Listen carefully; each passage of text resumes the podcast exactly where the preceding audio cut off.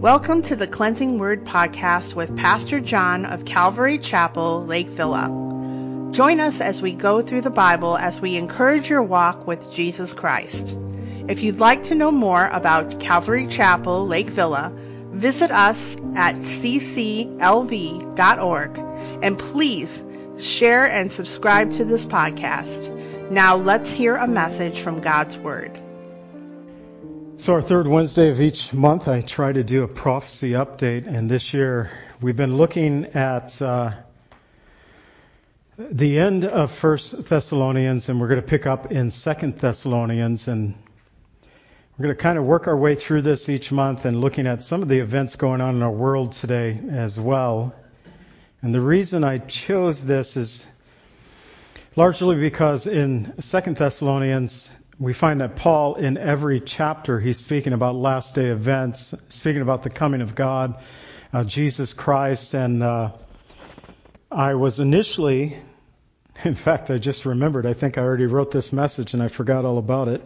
Initially got to start in Second Thessalonians a few months ago, and then I backed up reading First Thessalonians, and we began our study, picking up some of those passages where he talked about the last day events especially in 1 Thessalonians chapter 5. So, yeah, I probably worked this message up a few months ago. Totally forgot about that until right now and uh, took another stab at it.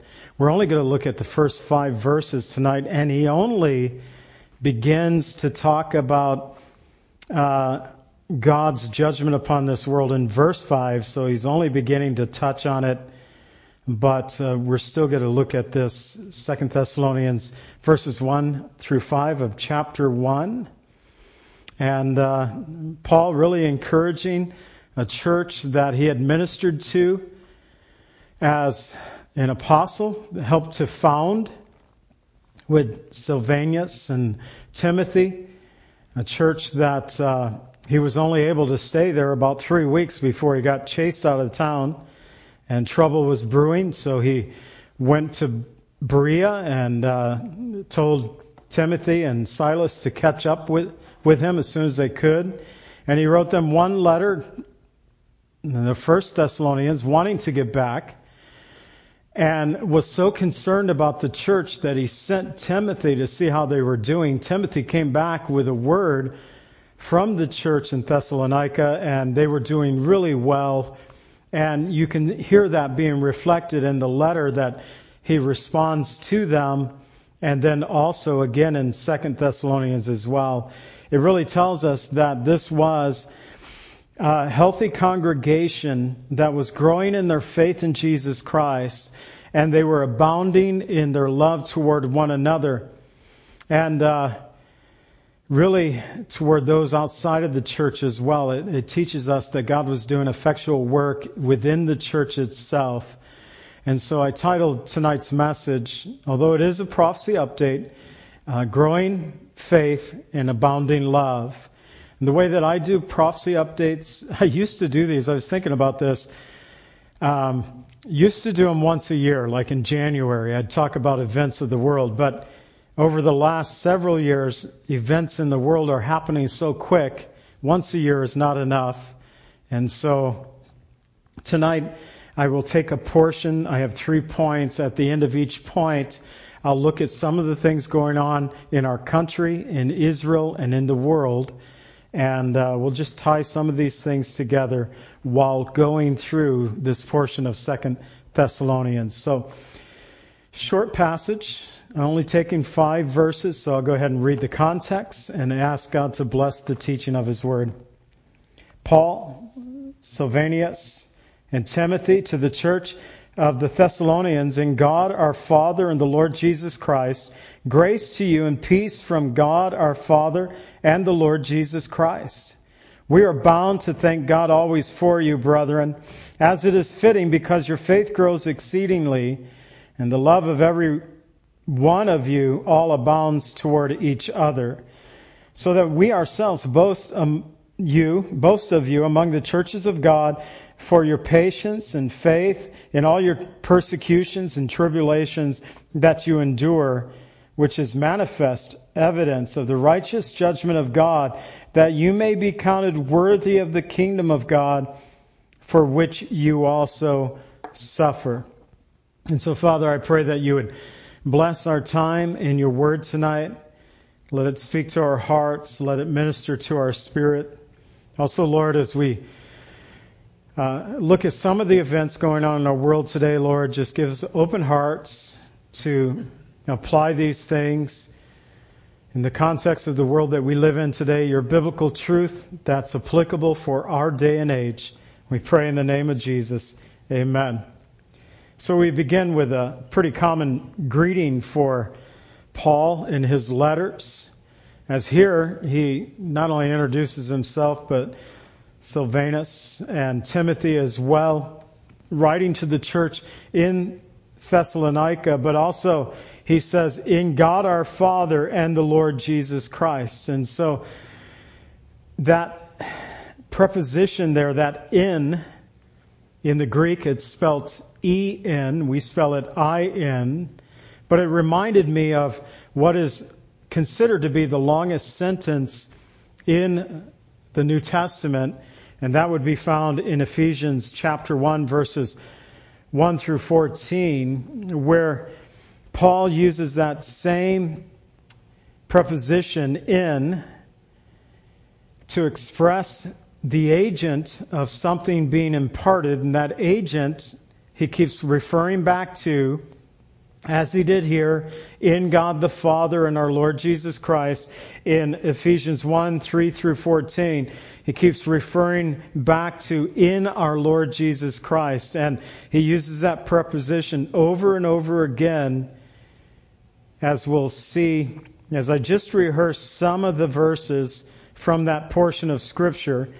Now, in my New King James Bible, uh, Ephesians 1 3 through 14 is divided into three sent- sentences, but a sentence compiles of words that has a singular thought to con- you know, construct a sentence. And in the Greek, they didn't have punctuation as it was written for us. In fact, Koine Greek, it was all written in all capital letters. And so sometimes it's difficult to determine beginning and ending of sentences. And so the translator's trying to help us. Um, in this Bible that I'm using, gives three sentences, but the continual thought is in the Lord Jesus Christ. And I'll show you that this is true. And so it is believed to be by the Bible scholars. Ephesians 1 3 through 14, the longest sentence in the Bible. Because in verse 3 it says, We are blessed in every spiritual blessing in the heavenly places in Christ. In verse 4, we have been chosen in Him before the foundation of the world. In verse 6, through God's grace, we find that we have been accepted in the beloved. Verse 7, in him we have redemption through his blood, forgiveness of sin.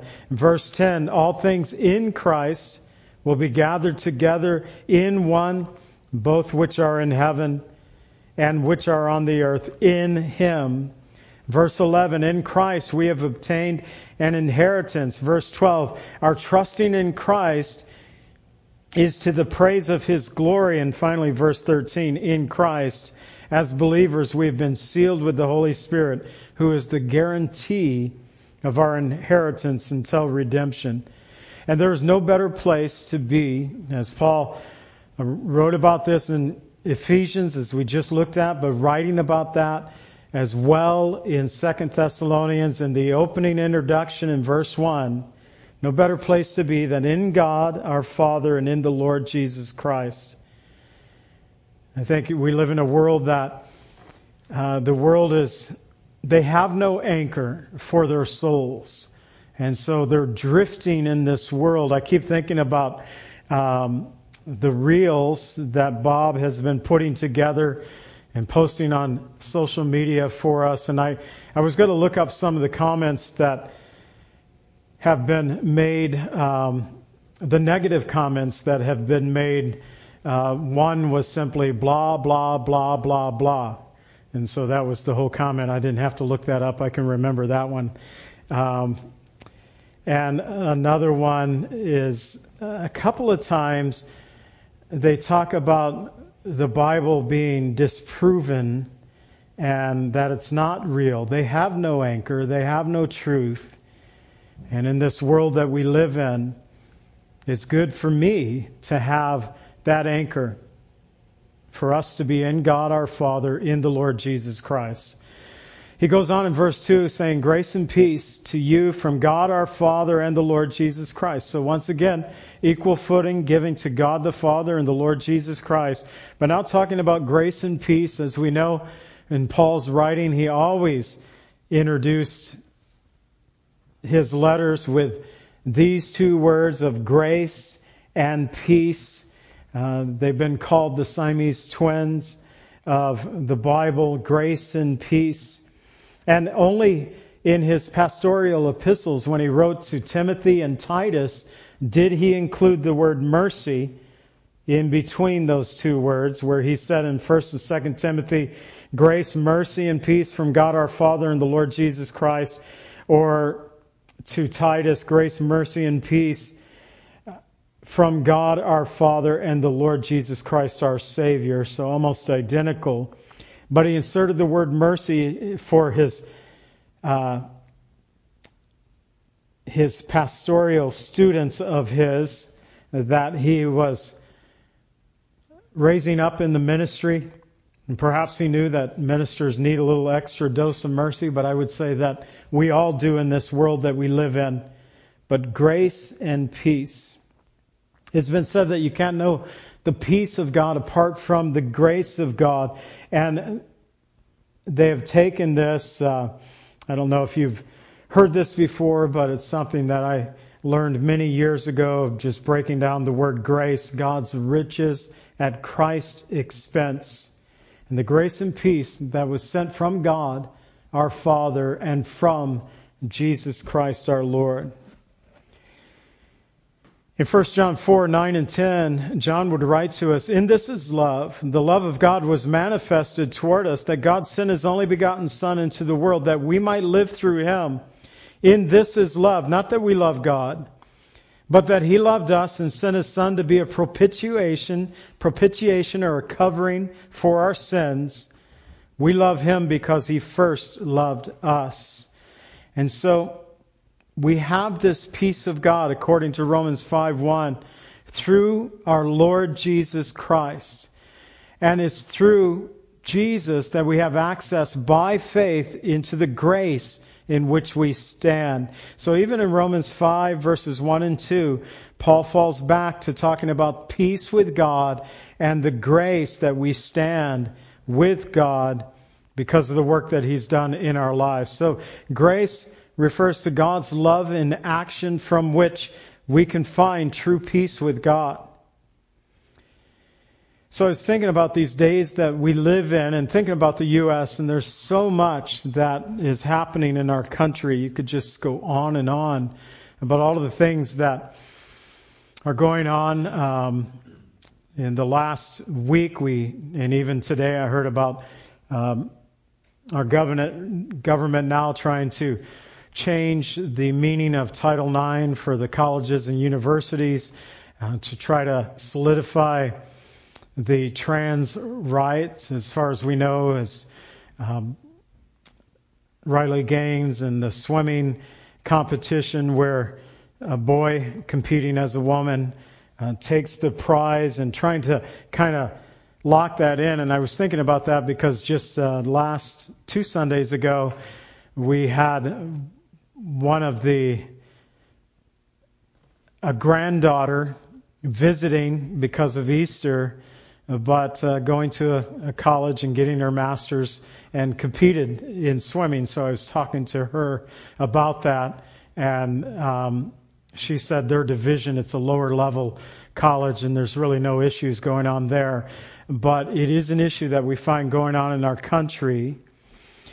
And another thing that has really popped up over the last couple of weeks is that of the AI happening. And Tucker and did an interview with Elon Musk uh, the last Monday and Tuesday on Fox News, and doing that interview talking about uh, the dangers or possibility of dangers of AI in our country and that things are moving very fast. So that was on my mind today as I began looking at this and it reminded me of Daniel 12:4 where it says, "But you Daniel, shut up the words, seal the book until the time of the end. Many shall run to and fro, knowledge shall increase." Now, primarily, the words that Daniel received to shut up the prophecy that he had received from the Lord, to seal it up until the time of the end, it has to do with the prophecies that are found in the book of Daniel, other last day prophecies, that Daniel, this isn't for your time, it's for the last days.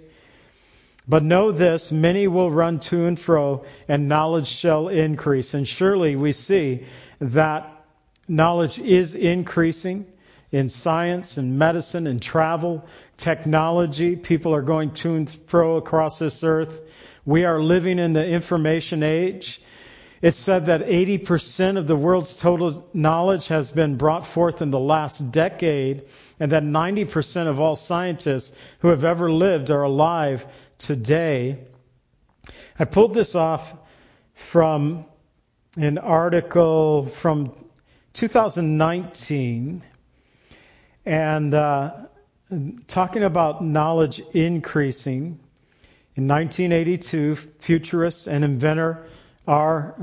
Buckminster Fuller, R. Buckminster Fuller, his name, estimated that up to 1900, human knowledge doubled approximately every century but by 1945 was doubling every 25 years. By 1982 it was doubling every 12 to 13 months in retrospect.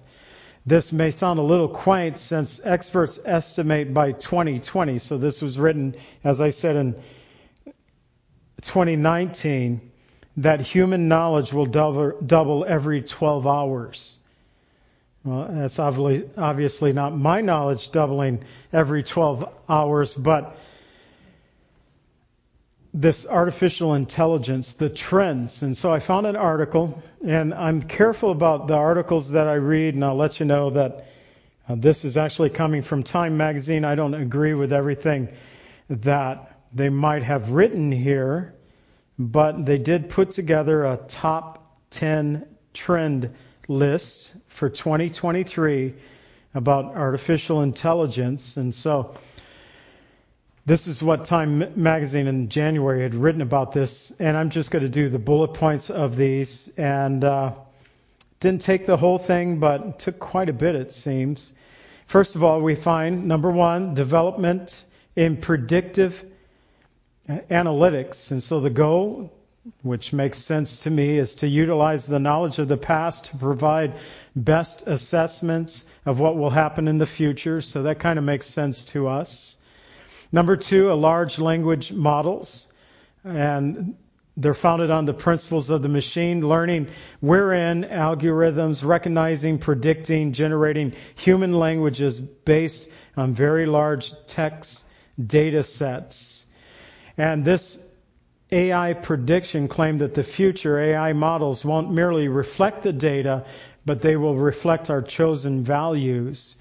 And so taking all that information and then assimilating it with thought, reflect our chosen values. And that's one of the concerns of AI. It's whoever is setting up the artificial intelligence, well, whose chosen values will they reflect? And uh, will those be founded on truth or founded on falsehoods? Number three, information security uh, tools and processes adopted for organizations to protect information, and uh, and that kind of makes sense as well as computer age is upon us, and we all have had issues with. Um, security issues, especially with the online stuff. Just uh, was it last month, Lily, that you had a charge card got got hacked and uh, $2,600 charged rapidly. And even though she caught it early, they still went through with those charges and didn't charge us. I mean, it was good that that didn't happen, but security, that's a tool that they're looking at. Number four, the launch of better autonomous systems So better systems, and the goal of this is that the autonomous sy- systems would think independently and react accordingly. And so not just programmers programming what the machine should do, but the machine figuring out what it should do and accomplishing the task given to it. So art through NFT, number five. I didn't know what NFT were. I've seen them before. I just didn't know what it was. Non-fungible tokens. And so it's digital artwork. I saw uh, President Trump, I think the beginning of this week, has uh, released some new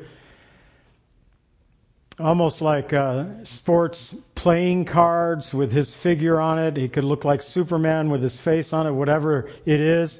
But these are NFTs. They're the non-fungible tokens that uh, have been embedded in that artwork to be sold and traded. And so this is saying that it will help artists to profit their work more easily.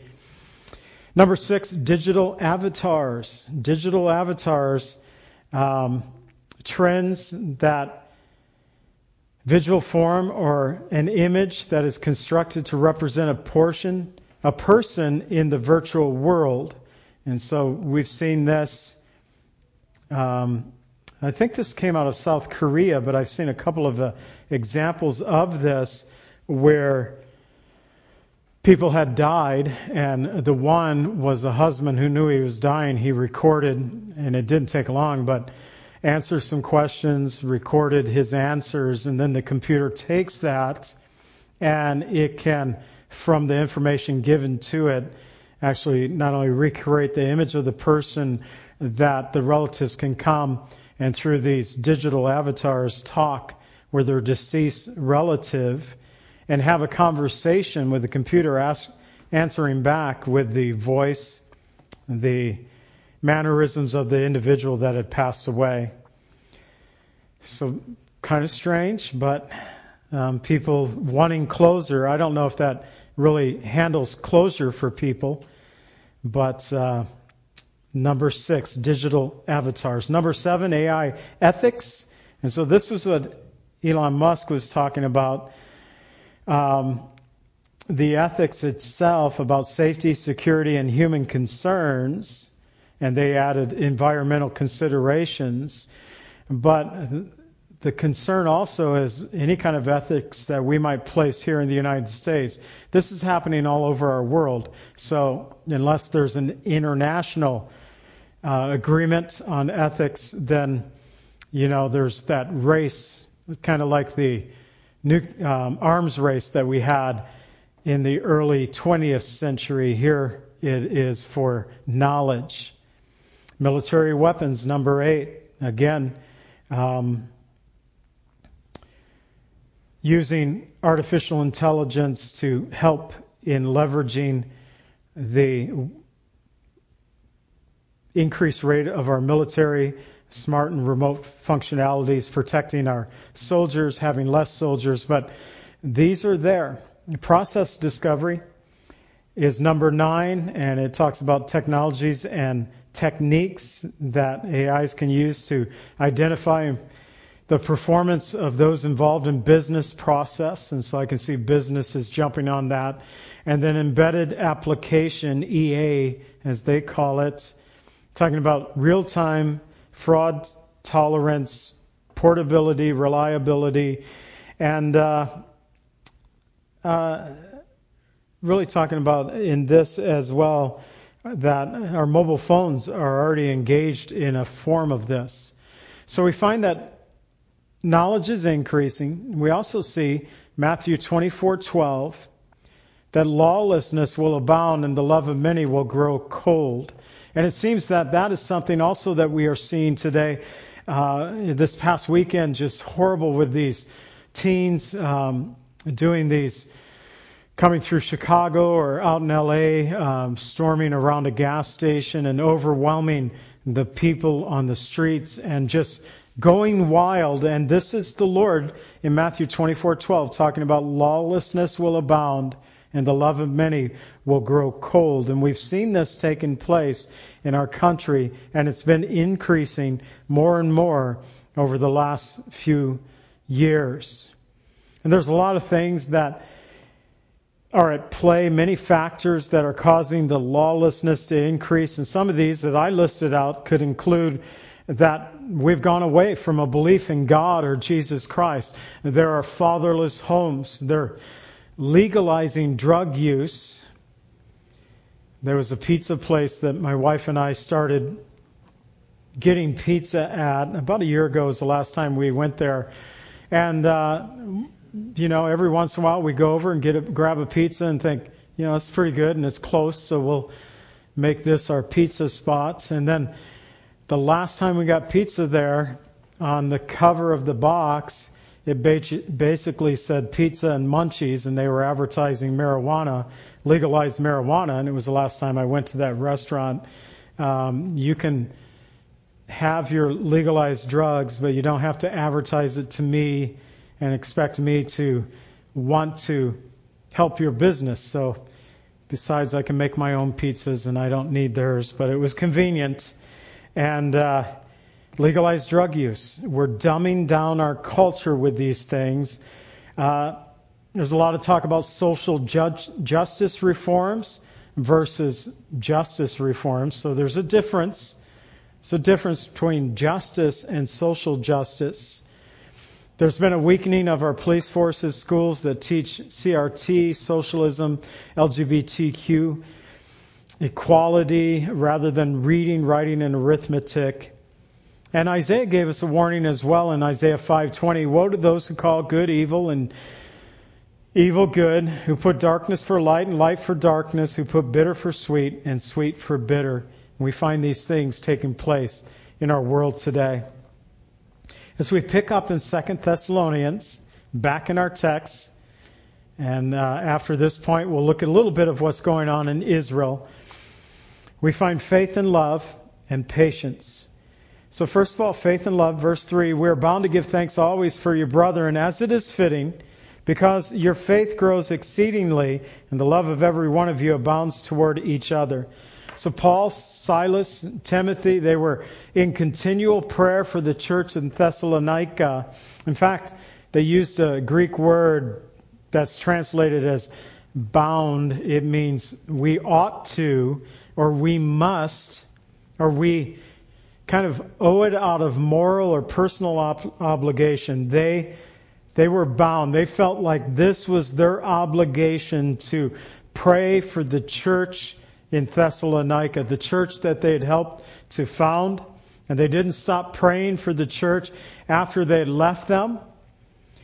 And that's a danger that I notice in my own life for many of us that we might have a out of sight, out of mind prayer practice. And uh, Paul and his company continued to pray for the church that they had founded. That's why I think it's good for us to have a prayer list um, to write down current prayer needs that we may have, maybe even long term prayer needs, but especially having something that when you commit to pray to someone, uh, to write it down, to be able to look at that list, to pray over the list, to help us and not create that out of sight, out of mind. I heard a, a pastor in the Calvary Chapel movement many years ago, and I think it was in the Calvary Chapel movement, a pastor who had said this. And at first, I, I kind of liked the thought of it because I understood what he was saying. But now, the more I think about it, I don't like how he said this to someone as he was committing to pray for them. But the way he worded it was, when the Lord brings you across my mind, I will pray for you. And I thought, well, at first I thought, well, that's cool. At least, you know, the Lord brings a person to pray. We should do that. But the more I think about it, how about just committing? I'm going to pray for you. Now, um, if you can write the name down. I was another, Joey Baran, uh, Calvary pastor who was at a youth conference once, and as the youth came forward to ask for prayer after the sessions, and he was praying over them, I noticed that he was also writing notes about the individuals that he was praying for. I believe Joey was truly trying not only to pray for them while they were in sight, but also when they were out of sight. And he made a list that he could pray over. So, as the founders of this church, Paul felt that he, Silvanus, Timothy, they were obligated, they were bound. He said, We ought to be praying for you guys. And he gave three reasons why. First of all, he said, It's fitting. In the parable of the prodigal son, a very common parable that's found in Luke's gospel, the parable asks for his inheritance, his portion of the inheritance, goes and spends it on prodigal living, has nothing, ends up working for a pig farmer. And a Jewish man working for a pig farmer, things are pretty desperate at that point. At one point, he's eating the food that the pigs were eating. And uh, from reading scripture, the pods that he was eating that were grain or f- food for the pigs was basically filler. It had no nutritional value. And so he in his mind finally got to that point and said, it would be better to be in, a slave in my father's house than to be working for this man. So he went back home. And when dad saw him, he ran to meet him. He fell on his neck. He ki- kissed him. He had the servants bring out a best robe, he put sandals on his feet, a ring on his finger, had the fatted calf killed. Today we might think of our deep freezes that we have and maybe a holiday meal that we're planning and we have already purchased the meat and it's in the freezer and before the holiday we'll get that meat out, get it ready to go for uh, me in the summertime. I already is starting to warm up and I'm thinking, what meat can I start smoking again? And a lot of times that meat is in the freezer and I thaw it out and have some good meals for our family. But for them, it was the fatted calf. They had a, a animals that they prepared that would be for special occasions. And he had that calf killed, said Luke 15, 23 and 24, let us eat, be merry, for my son was dead, is alive again, he was lost, and is found. If you know the account of the prodigal son, the parable of the prodigal son, the brother was having a hard time with everything that was going on. In fact, he wouldn't come into the feast. His father went out to talk with him and said, Come on, son, what's going on? and he just complained. He said, You're making all this merrymaking over your son who ran off and did who knows what. And here I've been faithfully serving you all this time, and you've never even given me a small kid goat that I could have a party with my friends. And the father's response to the son is found in Luke 15, 30 and 32. And this is the point that I want to tie to our passage. Paul said, they should pray for the church in Thessalonica, not only because they ought to have been bound to it, but because it's fitting, as it is fitting. So the Father's response to his son, Luke 15, 30 and 32, Son, you are always with me, and all that I have is yours. It was right. So it is fitting. It was right that we should make merry and be glad, for your brother was dead and is alive again. He was lost and is found. So the church in Thessalonica, before Paul and Silas and Timothy arrived there, as far as we know, there were no believers there. They were dead apart from Christ, but they had been found, and now they were alive. So Paul said, This is fitting. Also, he gave the second reason because your faith grows exceedingly. So, in the first letter, Paul, as I said, he was so concerned about the church in Thessalonica that he sent Timothy back to see how they were doing, to establish them, to encourage them concerning their faith. And he brought back a good report of their faith and their love. And Paul, it says in 1 Thessalonians 3 7 was comforted concerning their faith. And so, because their faith grows exceedingly, you can think, well, this is great. They're, they're growing in the Lord. I don't need to pray for them anymore. But Paul looked at them as a father. I am a, not only a father, but a grandfather, and I have three teenage boys and, you know, and, uh, two teenage girls. Well, one's not a teenager yet, but she's getting close. But, um, I'm never going to be done praying for them as it is fitting. They're our kids. Paul says, You're our kids. Your faith is growing exceedingly. That's great. I'm going to keep praying. And number three, because the love of every one of you abounds toward each other. And so then love, their love was abounding. And there was fruit. And that was love. And so it was in their first letter. They referred to their labor of love in 1 Thessalonians 1 3. Paul, Timothy brought back a good report of their love in 1 Thessalonians 3 6. And Paul encouraged them to increase and abound, abound in love in 1 Thessalonians 3:12. And now he's praying for them because their love is abounding, but he wasn't going to be finished praying for them. So this type of love the father had toward the prodigal son, toward both of his sons actually, same kind of love that God our Father and the Lord Jesus Christ has for each of us. And the same kind of love that Paul had for the church that was founded in their faith through his ministry. And he goes on in verse 4 to speak about patience and faith, so that we ourselves boast of you among the churches of God for your patience, your faith, and all your persecutions, tribulations that you endure. So incredibly, the church of Thessalonica was growing in faith. They abounded in love. And it was while they were under severe persecution. In fact, he made both of these persecutions and tribulations in plural form so we don't know how many, but they were ongoing, it seems. And yet, in the process of that, they were abounding in their patience, in their faith, in their love.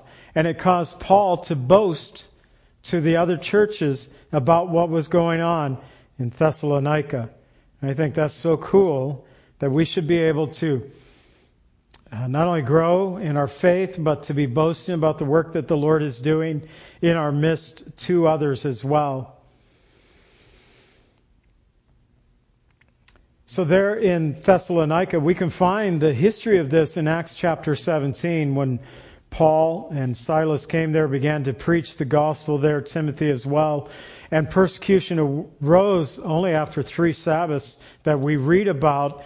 And they were accused of turning the world upside down, saying in Acts 17:6, those who have turned the upside the world upside down have come here too, and they were also accused of acting contrary to the decrees of Caesar, going against the king, saying that there is another king, Jesus, Acts 17:7. And so they were accused, they were persecuted and yet their love, their patience, and their faith continued to grow.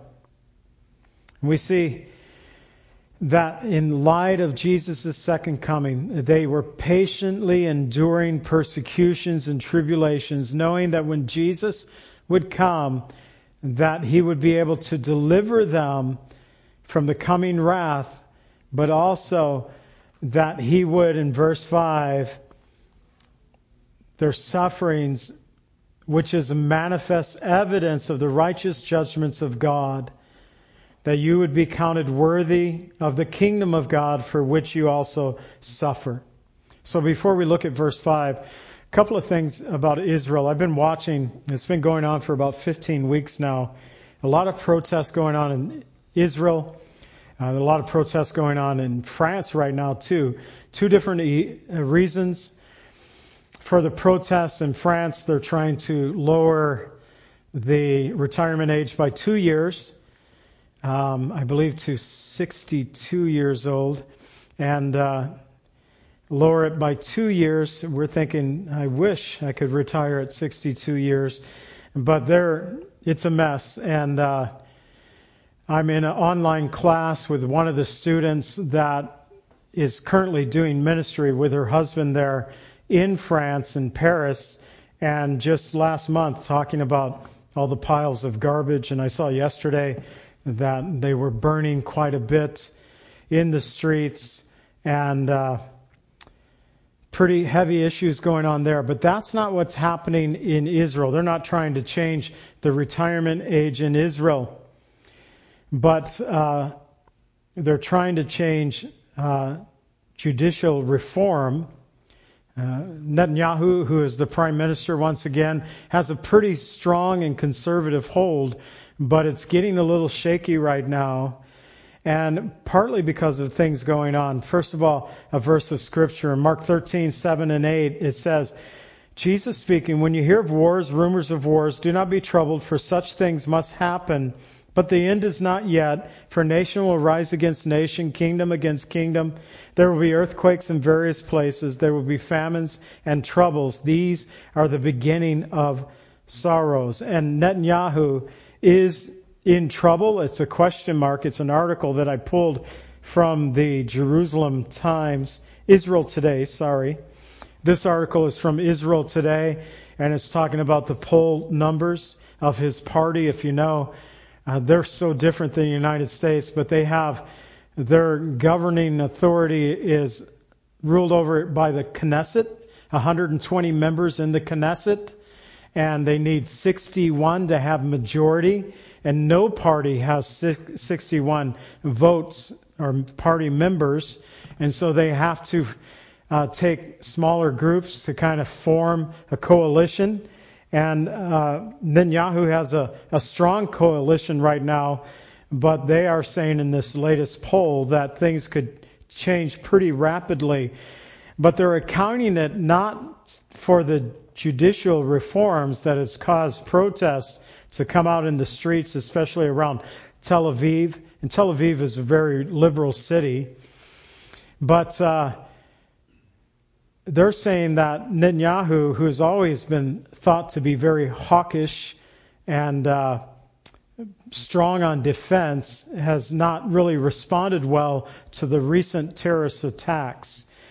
And speaking of those terrorist attacks, there's another article that came from Israel today where the title of the article is Day of Judgment, Major Iranian, Iranian Attack is Coming, warns Israeli expert. So they go on to list the expert that's talking about this, but um, he actually said, uh, Dr. Kedar, he said, I hesitate, hesitate quite a bit whether to publish things that appear below because the panic that it might cause in Israel. And then he goes, however, in the Middle East, and in particular in Iraq, these things are known and serve as a topic of open discussion. And he goes on to talk about Iran kind of funding, funding an attack to come against Israel, launching from several different points, not launching from Iran, but Iran using, and the points that he lists out, Lebanon, and Hezbollah and Hamas, Syria, uh, Iraq, Yemen, and Gaza. And so to have, to basically fund and to fuel the attack from five different nations all at once toward Israel. And so this is a warning that's going out in Israel. Also in Israel, in the news in the last few weeks, they every time there's a strong conservative government, which they have right now, they try to squelch uh, evangelicals. They try to squelch uh, Christians trying to share their faith about Jesus Christ. That is in the works right now. It may not pass, but they're trying to get a bill through that would prevent evangelicals to proselytize basically to the Jewish communities. And uh, just this last week, I learned that the Abraham Accords with United Arab Emirates is actually strengthening, and uh, they have jumped in to become, this article states, this is from, I believe, the Israeli times, but that the United Arab Emirates is one of 20 top trading partners that have agree, agreements um, with Israel now since the Abraham Accords came together. So that made me, there's all this turmoil, and then there's a plan of peace. And it made me think about Daniel 9:27 that prophesies about the coming of the Antichrist, where it says, "And he shall confirm a covenant with many for one week, and in the middle of that week shall bring it to an end, sacrifice and offerings.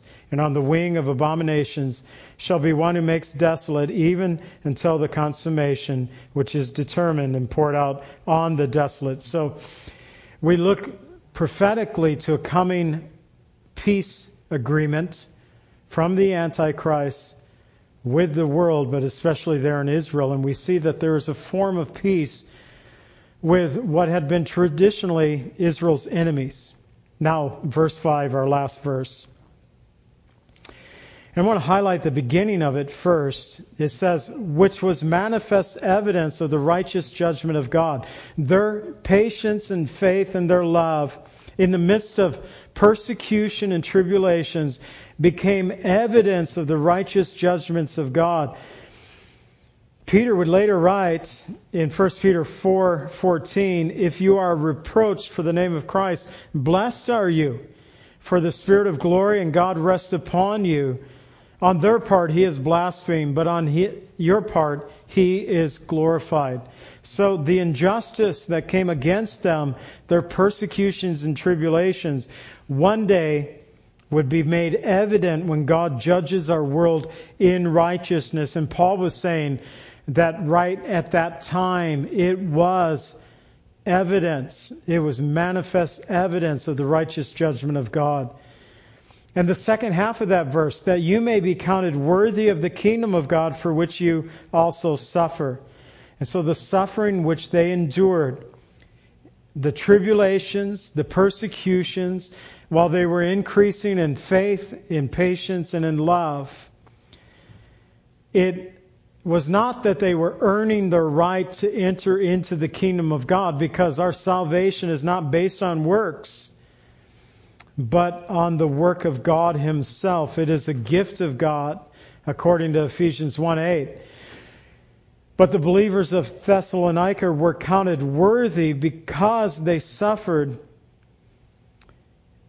and their patience of hope in Jesus Christ. They were dependent on the Lord in the difficulty of their days, and we need to be a body of Christ who has that same dependency on Christ in the day and age that we find ourselves in. And so I'm going to close out with just, uh, I was thinking about my question that I asked for the update. Are the nations of the world advancing toward the last days? And I pulled this from Time magazine, and I do not agree with everything that's written here. I rarely agree with Time magazine, but it also helps us to understand where our world is thinking as well. And this was at the beginning of the year 10 global risk of 2023. So their top 10 list, and I, they began the article before they got into their top 10 list. They began the article with this paragraph Threats to the future of democracy look overrated these days given the glaring leadership weaknesses now evident in Russia, China, and Iran. And then I wrote next to it I might add weaknesses in the United States as well. They didn't talk about the U.S., but I believe we have weak leadership right now as well. Their top 10 list, a rogue Russia, a cornered Russia will turn from global player into the world's most dangerous rogue state, po- posing a serious and pers- persuasive danger, pervasive danger to Europe, the U.S., and beyond. Um, CG, uh, China, the political leader in China itself, um, having the authority that he has with no dissenting voices. Their number two is the leader there in China saying that his ability to make big mistakes could also kind of unravel our world. And number three, the weapons of mass destruction on the increase. And they mention AI. We already looked at that, but they mention on their top three, top 10 list here of dangers for 2023 artificial intelligence to manipulate people, disrupt society, and uh, to make a tipping point for this trend. Number four, inflation shock waves. We're feeling them right now, but there are they, those who are saying it's only going to get worse throughout the year and it's going to ripple across the world. Number five, Iran in a corner. So we just read Israel and uh, uh, one of the intelligence agents in Israel saying that Iran is a threat to our nation and here, number five, Iran in the corner is how they word it. That the while the anti-government, the youth in Iran are protesting against their government, have been for a few months now.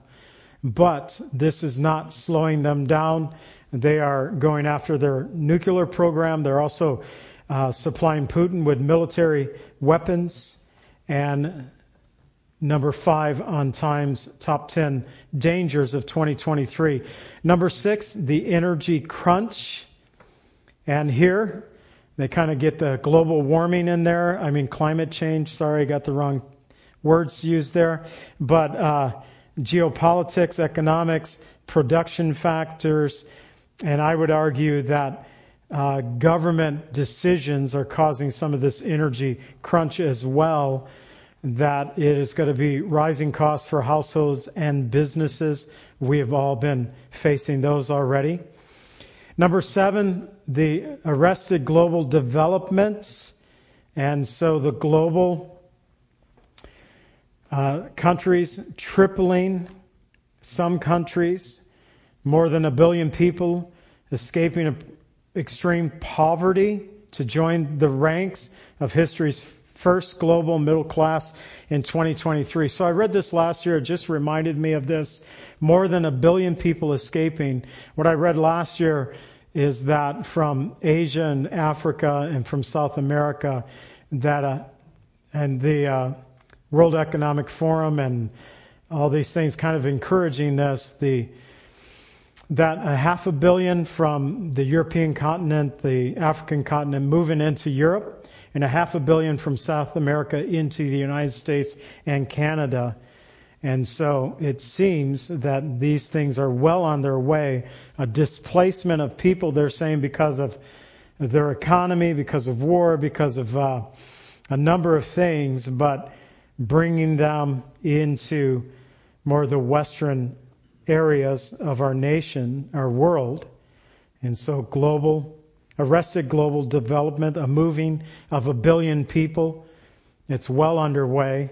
Number eight, divided states of America. Talking about the 2022 midday, midterm elections. And here is a very liberal side of Time magazine. I'll read what they wrote.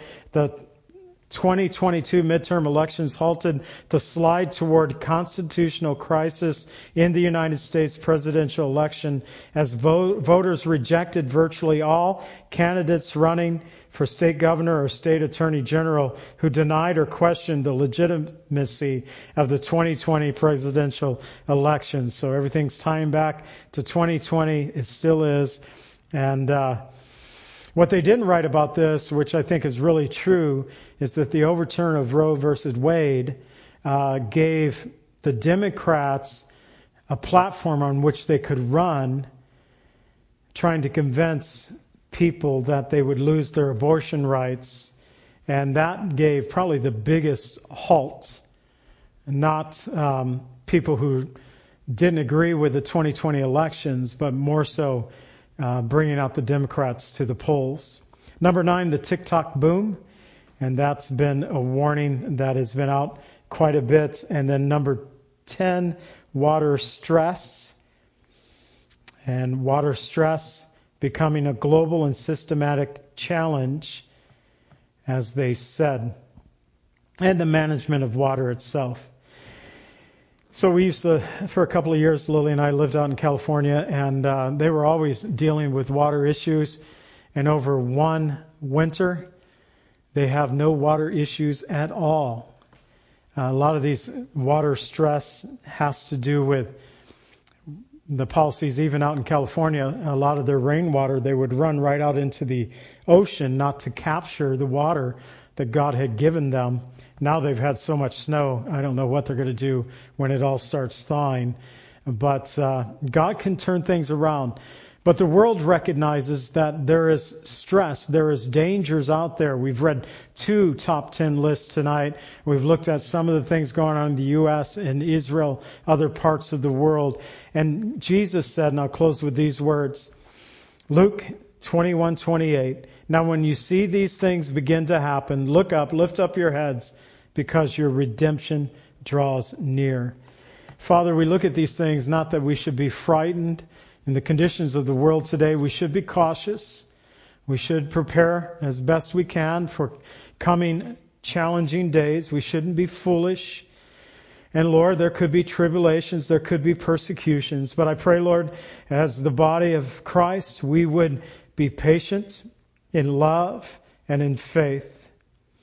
And that we would endure like the church of Thessalonica. Give us such faith.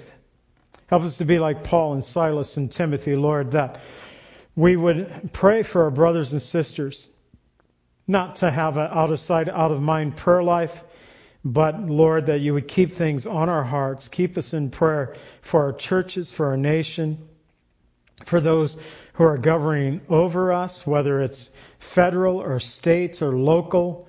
Father, we're all impacted by decisions that are being made in our nation. And Lord, sometimes it, it, here in the state of Illinois, they have this practice of when they get pushed back on something that more conservative people do not want to see pass, they'll change the bill number and they'll push it through while we're sleeping in our beds at night. It'll be one, two in the morning that they'll push through a bill. And Father, uh, that's not technically, I guess it's legal, but it's knowingly not right.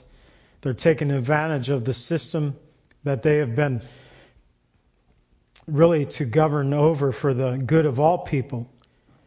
And yet, Lord, we know that in this world there are people with agendas, but we know, Lord, that you are over this whole world.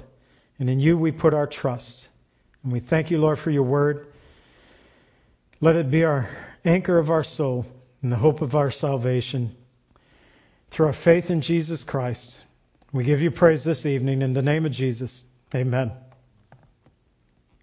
Pray that God would bless you and keep you, that his face would always shine upon you and give you peace.